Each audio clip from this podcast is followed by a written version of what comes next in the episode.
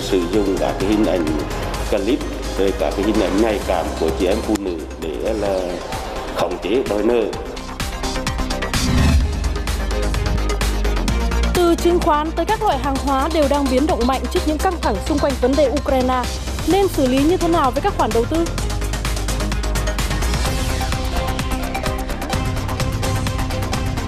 Xin chào quý vị khán giả, quý vị đang theo dõi bản tin tài chính kinh doanh. Thưa quý vị, đêm qua trong phiên giao dịch đầu tiên của tuần này đã tiếp tục chứng kiến đà lao dốc mạnh của các chỉ số chính tại phố Uôn sau diễn biến mới về tình hình Ukraine. Cụ thể là chốt phiên chỉ số công nghiệp Dow Jones giảm gần 500 điểm tương ứng với 1,4%, đánh dấu phiên giảm điểm thứ tư liên tiếp của chỉ số này. Còn S&P 500 và Nasdaq cũng đóng cửa đi xuống trên 1%. Trước đó, nhiều thị trường chính tại châu Âu cũng đã lao dốc sau diễn biến căng thẳng leo thang. Còn ở chiều ngược lại, vàng Tài sản trú ẩn ưa thích của giới đầu tư tiếp tục đi lên trong phiên đêm qua, với giá vàng giao ngay có thời điểm vượt 1.913 đô la Mỹ một ounce. Đây có thể nói là mức tăng cao nhất trong 9 tháng trở lại đây.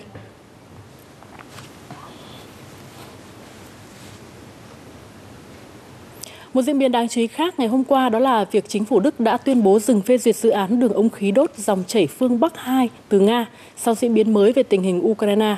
Mặc dù đường ống này chưa đi vào vận hành, nhưng điều này được cho là có thể gây ra biến động với thị trường năng lượng châu Âu, vốn đang trải qua khó khăn do thiếu hụt nguồn cung khí đốt. Có trị giá 11 tỷ đô la Mỹ, đường ống dòng chảy phương Bắc 2 nhằm mục tiêu tăng gấp đôi lượng khí đốt từ Nga xuất khẩu sang Đức, bất chấp sự phản đối của phía Mỹ. Dự án này đã hoàn tất xây dựng cuối năm ngoái và đang chờ phê duyệt từ phía Đức. Từ chứng khoán tới các loại hàng hóa, nhiều thị trường đều đang biến động mạnh do các biến động từ vấn đề Ukraine. Tuy nhiên đây có thể thực sự là điều ảnh hưởng đến các thị trường lớn như vậy hay không? Và nên xử lý như thế nào với các khoản đầu tư? Các báo Mỹ đã phân tích nhiều về vấn đề này. Ngay sau đây sẽ là tổng hợp từ phóng viên Lê Tuyển. Xin kính chào quý vị. Những diễn biến mới xung quanh Ukraine đang thổi bùng lên ngọn lửa giao dịch nóng tại các sàn giao dịch của New York. Trang CNBC cho biết là dầu thô WTI giao sau của Mỹ đã tăng hơn 3% giá trị, đạt đỉnh 96 đô la Mỹ một thùng. Dầu Brent biển Bắc còn có lúc lên tới 99,50 đô la Mỹ. Chuyên gia kinh tế của Moody's ước tính là căng thẳng địa chính trị đã đóng góp từ 10 đến 15 đô la Mỹ lên giá của mỗi thùng dầu. Và nếu còn tiếp tục thì giá sẽ còn leo cao. Khi đó sẽ rất không tốt cho các nền kinh tế lớn của châu Á vì hầu hết các nền kinh tế này đều đang phải nhập khẩu dầu. Những căng thẳng này, theo Nhật báo Phố Wall, cũng làm gia tăng rủi ro cho cả nền kinh tế toàn cầu. Theo bài báo, thì việc Đức hoãn vô thời hạn chứng nhận đường ống dẫn dầu Nord Stream 2 của Nga sang Đức để trả đũa, rồi Liên minh châu Âu xem xét lại biện pháp trừng phạt sâu hơn với Nga sẽ làm tình hình xấu hơn. Bởi các nền kinh tế châu Âu đang phụ thuộc nhiều vào năng lượng từ Nga. Rồi căng thẳng cũng sẽ gây ra khó khăn cho các ngân hàng trung ương như là Fed hay là ECB, bởi hai ngân hàng này đang tính đến việc rút lại các chính sách nới lỏng tiền tệ do lạm phát cao. Căng thẳng leo thang hay thậm chí có thể xảy ra một cuộc xung đột khó có thể làm cho Cục Dự trữ Liên bang Mỹ Fed phải rút lại kế hoạch tăng lãi suất dự kiến vào ngày 16 tháng 3 tới. Thế nhưng à, những bất ổn về kinh tế có thể lại khiến cho cơ quan này khó có thể tăng lãi suất với mức cao. Còn đối với thị trường chứng khoán, các chuyên gia cho rằng sự kiện này không quá đáng lo. Bloomberg trích lời các nhà phân tích cho rằng đây là cơn đau đầu ngắn hạn chứ không phải lâu dài. Chiến lược gia tại Anh nhận định chứng khoán phải đối mặt với những rủi ro nhất định trừ khi là nguồn cung năng lượng từ Nga bị cắt hết. Thị trường sẽ tập trung nhiều hơn vào lạm phát, biên lợi nhuận của doanh nghiệp và chính sách thắt chặt tiền tệ của các ngân hàng. Và nói như Stephen Clayton của quỹ HL Select thuộc Anh Quốc, thì việc Nga điều quân tới Ukraine là không hề đơn giản – nhưng những căng thẳng và bất ổn thường chỉ kéo dài một thời gian nhất định. Trong khi đó, MarketWatch thì đưa ra ba bài học đối với nhà đầu tư trong cuộc khủng hoảng lần này. Một là học từ cuộc khủng hoảng dịch hồi tháng 3 năm 2020, nên là không nên làm gì cả và đừng sợ hãi. Thứ hai là xem lại các kế hoạch đầu tư, nghĩa là nếu như kế hoạch đầu tư về dài hạn thì đừng để ý tới những nhiễu động tạm thời. Và nếu là ngắn hạn thì cũng nên xem là rổ đầu tư đã đủ đa dạng chưa. Và cuối cùng là bắt tiền làm việc. Nếu có tiền để đầu tư thì đừng đợi thêm nữa, bởi bạn có thể sẽ không nắm được thời điểm đáy để bắt đầu đầu tư. Nên là tiếp tục chờ đợi thời điểm hoàn hảo nhất cũng có thể sẽ là lúc muộn rồi, bởi các cuộc khủng hoảng thường có xu hướng xấu đi trước khi trở nên tốt hơn. Lê Tuyển từ New York Chiều tối ngày hôm qua, Thủ tướng Phạm Minh Chính đã ký ban hành công điện về việc đảm bảo cung ứng xăng dầu cho thị trường trong nước. Thủ tướng Chính phủ yêu cầu các bộ ban ngành và cơ quan địa phương chủ động quyết liệt công tác điều hành cân đối cung cầu thị trường xăng dầu và đảm bảo không để thiếu hụt nguồn cung cho thị trường trong nước. Theo đó, giao Bộ Công Thương chủ động thông tin đầy đủ, kịp thời, chính xác về tình hình sản xuất, nhập khẩu và phân phối xăng dầu, điều hành giá xăng dầu, tăng cường thanh tra kiểm tra các đơn vị cung ứng, phân phối xăng dầu và các cửa hàng kinh doanh xăng dầu trên toàn quốc để kịp thời phát hiện và kiên quyết xử lý nghiêm minh theo quy định của pháp luật đối với các hành vi găm hàng nhằm trục lợi, phối hợp với Bộ Tài chính và cơ quan liên quan chủ động điều hành giá xăng dầu theo thẩm quyền và quy định. Thủ tướng giao Bộ Tài chính khẩn trương nghiên cứu và đề xuất các phương án điều chỉnh chính sách thuế bảo vệ môi trường đối với mặt hàng xăng dầu đồng thời báo cáo Thủ tướng trước ngày 28 tháng 2 năm 2022, giao Bộ Công an tăng cường thực hiện các biện pháp phòng chống, xử lý nghiêm minh các hành vi vi phạm liên quan đến sản xuất nhập khẩu, buôn bán và phân phối xăng dầu. Đồng thời giao Ủy ban nhân dân các tỉnh thành phố trực thuộc trung ương kiểm tra giám sát chặt chẽ việc bán hàng xăng dầu của các cửa hàng bán lẻ xăng dầu trên địa bàn nhằm đảm bảo không bị gián đoạn.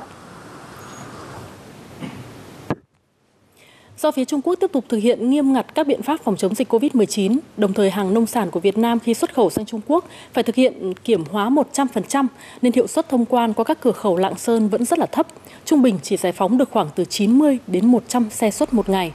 Hiện nay tại 4 cửa khẩu trên địa bàn tỉnh gồm cửa khẩu quốc tế Hữu Nghị, cửa khẩu quốc tế ga đường sắt Đồng Đăng, cửa khẩu chính Trinh Ma và cửa khẩu phụ Tân Thanh đang tích cực hoạt động thông quan hàng hóa xuất nhập khẩu. Sở Công Thương tỉnh Lạng Sơn đề nghị Sở Công Thương các tỉnh thành phố có mặt hàng hoa quả tươi xuất khẩu qua địa bàn tỉnh Lạng Sơn tiếp tục thông tin rộng rãi tới các doanh nghiệp, thương nhân và thực hiện nghiêm túc nội dung thông báo việc tạm thời dừng đưa mặt hàng hoa quả tươi lên khu vực các cửa khẩu biên giới đường bộ của tỉnh Lạng Sơn để xuất khẩu. Thưa quý vị, theo quy định thì trong 5 năm đầu tiên, người mua nhà ở xã hội sẽ bị cấm giao dịch mua bán và chuyển nhượng căn hộ nhằm đảm bảo loại hình nhà ở này có thể phục vụ được đúng đối tượng là người thu nhập thấp. Tuy nhiên, theo ghi nhận, việc giao bán các à, loại nhà ở xã hội đang diễn ra khá là nhộn nhịp. Khu nhà ở xã hội tại quận Bắc Từ Liêm, Hà Nội này mới bàn giao nhà hơn một năm. Giá bán ban đầu dành cho các đối tượng người thu nhập thấp được xét duyệt là khoảng 14 đến 15 triệu đồng một mét vuông. Hiện nay, nhiều lời giao bán xuất hiện trên các trang mua bán nhà đất với mức giá khoảng 25 triệu đồng một mét vuông, tức là người bán có thể lãi lên tới 10 triệu đồng một mét vuông. Tuy nhiên, người mua sẽ không được sang tên sổ đỏ căn hộ mà chỉ có hợp đồng chuyển nhượng từ người bán. Hết thời hạn 5 năm, việc mua bán mới được công nhận. Sổ đỏ thì cái này nhà xã hội nên chưa sang tên được đâu. Bây giờ nếu em mua là phải làm ủy, ờ, sang tên ủy quyền thôi. Tức là cái nhà xã hội này tức là nó quy định là 5 năm sau 5 năm sau khi thanh toán hết theo các luật sư, mọi giao dịch nhà ở xã hội trong 5 năm đầu tiên đều là vô hiệu về mặt pháp lý. Giao dịch chỉ thông qua văn phòng công chứng thì ờ, chắc chắn là không đủ ờ, cái điều kiện pháp lý để thực hiện cái việc ờ, chuyển nhượng quyền sở hữu đối với cái người nhận. Và các văn phòng công chứng thì lách luật thường là bằng cách là cho thuê hoặc là ủy quyền lại. Chúng ta cũng phải chấn chỉnh công tác đối với các cơ sở công chứng để giả soát xem là rằng là họ công chứng những cái hợp đồng đối với nhà ở xã hội có đúng mục đích hoặc là đúng quy định pháp luật hay không. Nhiều hành vi mua thuê nhà ở xã hội sử dụng không đúng mục đích đã được các cơ quan chức năng phát hiện, như cải tạo đập thông hai căn hộ để mở rộng diện tích, cho ở nhờ, cho thuê lại hoặc không sử dụng. Thậm chí, tại một số dự án, hàng trăm căn hộ không có người sử dụng dù đã được bán. Vào thời điểm mở bán tại một số dự án nhà ở xã hội có vị trí đẹp ở nội đô, ờ, rất nhiều người đã phải chen chúc nộp hồ sơ để giành quyền mua căn hộ. Một số dự án đã có tỷ lệ lên đến 1 trọi 7, 1 trọi 10, tức là cứ từ 7 đến 10 người nộp hồ sơ thì mới có một người giành được suất mua. Tuy nhiên sau đó căn hộ lại bị bỏ trống. Nhiều người bức xúc cho rằng đây là tình cảnh người ăn không hết, kẻ lần chẳng ra. Những trường hợp mà phát hiện sai phạm hoặc là vi phạm À, theo quy định của pháp luật thì lúc đó thì sẽ chấm dứt cái hợp đồng mua bán hoặc à, trên cơ sở đấy thì sẽ thu hồi lại căn hộ. Hiện nay tại Hà Nội, giá chung cư thuộc phân khúc tầm trung khoảng từ 35 đến 50 triệu đồng một mét vuông. Nhà ở xã hội với nhiều ưu đãi có giá chỉ bằng 1 phần 2 nhà thương mại, nghiễm nhiên trở thành sản phẩm được nhiều người săn lùng tìm mua. Thế nhưng, đại diện cơ quan chức năng cảnh báo các vi phạm nếu bị phát hiện, ngoài việc bị thu hồi căn hộ, chủ căn hộ sẽ phải chịu trách nhiệm trước các quy định pháp luật.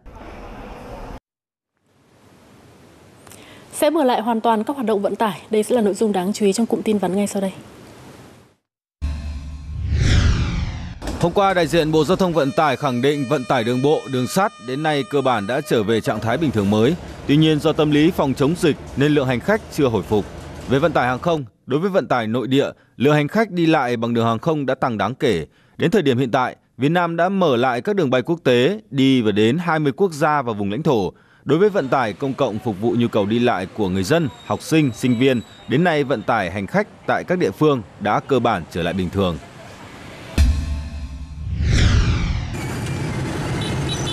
Sau một năm thành lập, thành phố Thủ Đức đang là nơi thu hút hàng loạt dự án bất động sản, khu đô thị từ các nhà đầu tư lớn. Ngày 22 tháng 2 tại London, Anh, Masterai Home đã ký kết hợp tác chiến lược với đơn vị kiến trúc hàng đầu thế giới Foster and Partners để phát triển dự án The Global City. Dự án có quy mô 117,4 ha tại phường An Phú, thành phố Thủ Đức. Đây sẽ là một khu đô thị phức hợp đa dạng, kỳ vọng trở thành trung tâm thành phố trong tương lai, bao gồm phần cao tầng, thấp tầng, villa nhà ở xã hội, tiện ích y tế và hành chính, trung tâm thương mại. Dự kiến toàn bộ dự án sẽ được hoàn thành trong 48 tháng. Do nhu cầu người dân cần tiền chi tiêu và cũng là do thu nhập bị ảnh hưởng từ đại dịch kéo dài, nên tình hình tín dụng đen vẫn có nhiều diễn biến phức tạp, chủ yếu là ở các đường dây xuất hiện ở nông thôn cho vay nặng lãi với lãi suất lên đến hàng trăm phần trăm một năm. Tuy nhiên, lường trước sự việc, Bộ Công an đã có những kịch bản đấu tranh chấn áp và đã có nhiều đường dây tín dụng đen đã bị đánh sập trong thời điểm trước, trong và sau Tết. Tuần trước, tại huyện Tiền Hải, Thái Bình, hàng chục trinh sát đã đột kích vào ổ nhóm chuyên cho vay nặng lãi ở khu vực nông thôn với lãi suất trên 180% một năm do Nguyễn Thị Nhật, sinh năm 1968 cầm đầu. Các đối tượng đã tiếp cận những người dân cần vay tiền tại các khu vực vùng ven biển, yêu cầu người vay không ghi lãi suất mà phải viết giấy bán đất, bán nhà, bán xe, ký tên, điểm chỉ, chụp ảnh, quay clip người vay. Khi người vay không trả đúng hạn, sẵn sàng tung lên mạng xã hội để hạ uy tín, uy hiếp người thân và chiếm đoạt tài sản đã viết giấy bán. Lãi suất thì thế này tôi về thì tôi nhẩm tính qua là 5 nghìn một triệu một ngày nhưng mà Vương chỉ đưa cho tôi 4 nghìn thôi. Tôi thu 4 nghìn. Tại tỉnh Quảng Bình, từ đầu năm đến nay, liên tiếp 4 đường dây cho vay nặng lãi từ 250 cho tới 700% một năm đã bị lực lượng công an tỉnh triệt phá. Điển hình như nhóm 8 đối tượng này đã lợi dụng vào công ty tài chính, dịch vụ cầm đồ và giả danh người mua bán bất động sản để tiếp cận người cần vay. Thủ tục nhanh gọn, không cần thế chấp. Nên trong thời gian ngắn, nhóm đối tượng đã tiếp cận được hơn 500 khách hàng tại thành phố Đồng Hới, thị xã Ba Đồn, Bố Trạch, Quảng Trạch với số tiền hàng chục tỷ đồng. Trong số hàng trăm người là nạn nhân của ổ nhóm mà công an đã xác định được, thì có đến gần một nửa là các doanh nghiệp vừa và nhỏ, các hộ kinh doanh. Chủ yếu là vay tín chấp, một số đối tượng là hoạt động cho vay qua mạng internet, sử dụng các cái hình ảnh clip rồi cả cái hình ảnh nhạy cảm của chị em phụ nữ để là khống chế đòi nợ. Cũng theo đại diện Công an tỉnh Quảng Bình, tình hình tín dụng đen trước, trong và sau Tết có những diễn biến phức tạp. Nhiều đối tượng đã núp bóng cho vay ngang hàng, hay còn gọi là B2B lending, để tổ chức hoạt động cho vay. Tuy nhiên, thời gian gần đây, với những quy định rõ ràng của pháp luật về mức tiền cho vay, thì việc xử lý cũng thuận lợi hơn. Trước đây, việc thu lợi bất chính trên 30 triệu đồng mới bị xử lý hình sự. Thì nay, những lần cho vay nặng lãi chưa đủ 30 triệu, nhưng cộng lại nhiều lần trên 30 triệu vẫn bị xử lý hình sự. Còn tại Singapore, tình trạng lừa đảo bằng cách mạo danh ngân hàng thông qua website, tin nhắn hay là cuộc gọi để lấy tiền trong tài khoản của khách hàng không phải là mới. Thế nhưng hàng ngày vẫn có rất nhiều người bị dính bẫy này. Cụ thể ở Singapore, số lượng người bị lừa đảo còn đang trên đà gia tăng và nhiều nạn nhân bị lừa số tiền lên tới hàng chục nghìn đô la Mỹ, tương đương với hàng trăm triệu đến cả tỷ đồng tiền Việt Nam. Bạn sẽ làm gì nếu một ngày bạn nhận được tin nhắn từ ngân hàng mà mình đang gửi tiền, nói rằng có vấn đề và tài khoản của bạn sắp bị đóng? Để khắc phục, bạn cần nhấp vào một liên kết được cung cấp trong tin nhắn đó.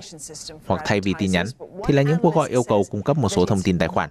Hoặc tinh vi hơn, những kẻ lừa đảo có thể cung cấp số điện thoại, website giả mạo của các ngân hàng khi người dùng tìm kiếm trên Google. Theo những cách thức này, hàng chục nghìn người đã bị mất tiền tại Singapore. Thống kê riêng của OCBC, ngân hàng có số lượng vụ giả mạo nhiều nhất cho thấy vào tháng trước, 790 người đã bị lừa do những thông tin giả mạo ngân hàng này, với tổng số tiền bị mất lên tới hơn 10 triệu đô la Mỹ, tức là gần 230 tỷ đồng, tăng gần gấp đôi so với con số hơn 6 triệu đô la Mỹ bị mất của tháng trước đó với số người bị lừa được báo cáo là 470 người.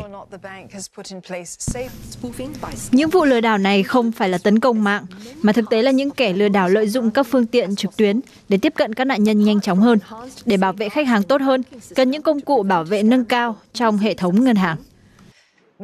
Theo bà Teo, giới chức Singapore đã chặn tới 12.000 trang web bị nghi ngờ lừa đảo giả mạo ngân hàng vào năm ngoái. Trong trường hợp của ngân hàng OCBC, hơn 350 trang web đã bị chặn. Vào tháng trước, một số ngân hàng như DBS hay UOB đã ra thông báo cảnh báo các khách hàng cẩn trọng trước các tin nhắn mạo danh ngân hàng và không mở các đường link kèm theo tin nhắn.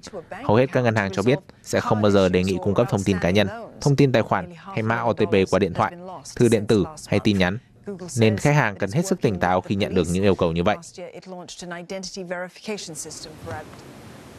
Sau khi bị khóa trên nhiều mạng xã hội lớn, động thái tự mình ra mắt một mạng xã hội riêng của cựu Tổng thống Mỹ Donald Trump đang thu hút sự chú ý từ dư luận và cả giới công nghệ. Vừa chính thức thử nghiệm rộng rãi kể từ ngày 21 tháng 2, tuy nhiên ứng dụng mạng xã hội mang tên là True Social đã nhanh chóng vọt lên dẫn đầu trong danh sách tải về nhiều nhất trên kho ứng dụng của App Store dành cho iPhone với khoảng 170.000 lượt tải về. Tuy nhiên, phần lớn người đăng ký vẫn đang ở danh sách chờ phê duyệt. Cổ phiếu của công ty Spark liên kết với hãng truyền thông và công nghệ Trump, công ty mẹ của ứng dụng này, cũng đã tăng vọt 14% sau khi ứng dụng này ra mắt.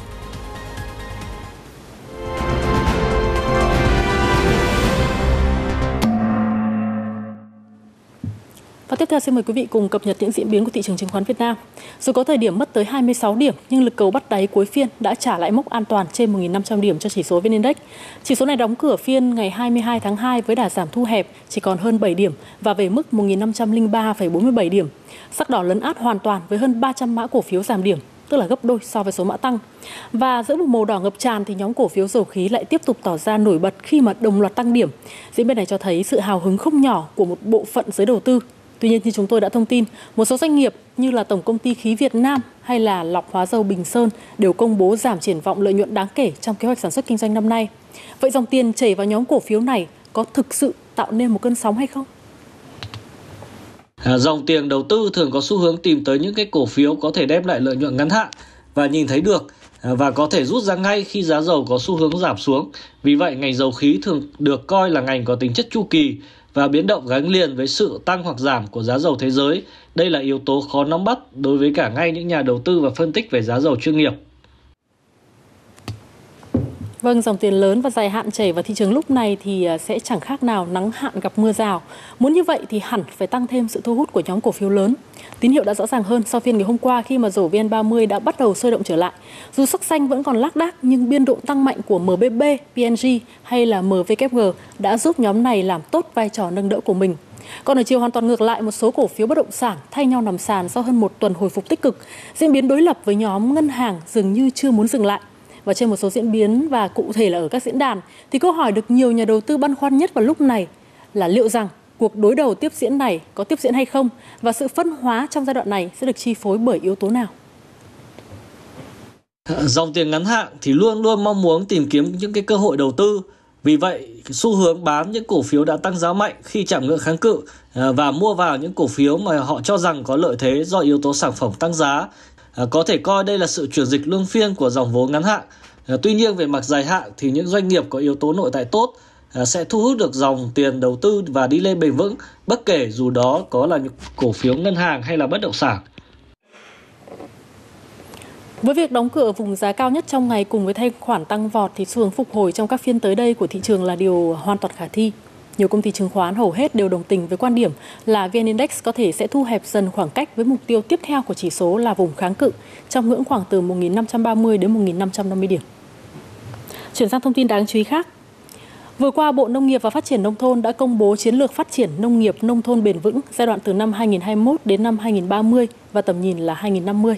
Trong đó nhấn mạnh, mục tiêu hướng đến nền sản xuất kinh doanh nông nghiệp theo hướng thuận thiên, chủ động ứng phó với biến đổi khí hậu, và trên thực tế, một vài năm trở lại đây, những mô hình nuôi sò huyết dưới tán rừng vừa giữ rừng phòng hộ, vừa đảm bảo sinh kế cho bà con nông dân tại Kiên Giang đang dần phát huy được giá trị kinh tế và đồng thời hứa hẹn sẽ được đẩy mạnh trong thời gian tới đây.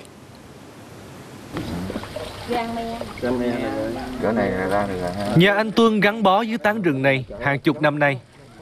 Trước đây gia đình anh khó khăn, nuôi tôm cua thì bị mất mùa hoài do thời tiết biến đổi khí hậu.